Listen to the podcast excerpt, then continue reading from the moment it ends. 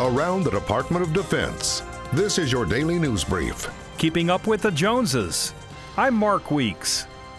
The top U.S. general said there are five challenges that must be looked at when planning for personnel and resources in the country's defense. We looked at China, Russia, Uh, Korea, and Iran as the four state actors that pose the greatest challenge and then the, the steady challenge that we've had now for many years violent extremism. Clearly, as we do our planning, we also think about the unexpected as well as those five challenges. And there are two countries whose military capabilities must be matched on land, sea, air, space, and cyber two state actors that really represented great power competition, that being China and Russia. It doesn't necessarily equate to a Cold War. Competition doesn't have to be conflict. We have two states now that can challenge our ability to project power and challenge us in all five domains. The general said Russia and China are developing combat capabilities in space and cyberspace, and the United States has to defend these areas.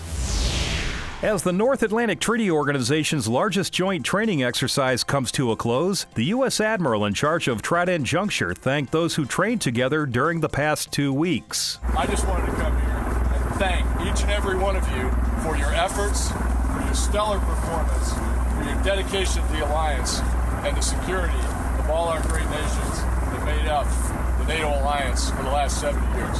Approximately 50,000 troops, 10,000 vehicles, 65 ships, and 250 aircraft from 31 NATO allies and partner nations have been training together in Norway since October 27th.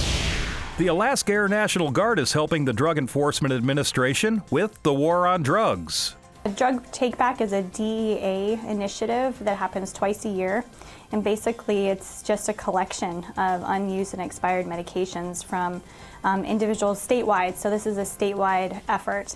And um, the idea is that if there aren't prescription, unused prescriptions left in medicine cabinets, they won't be abused. The Air Guard assisted the DEA by transporting prescription drugs to Spokane, Washington for incineration. In this state, DEA doesn't have a place to incinerate the drugs. The stars aligned to enable an already traveling plane on a training mission to load up the, the 4,000 pounds of drugs and get them out of the state.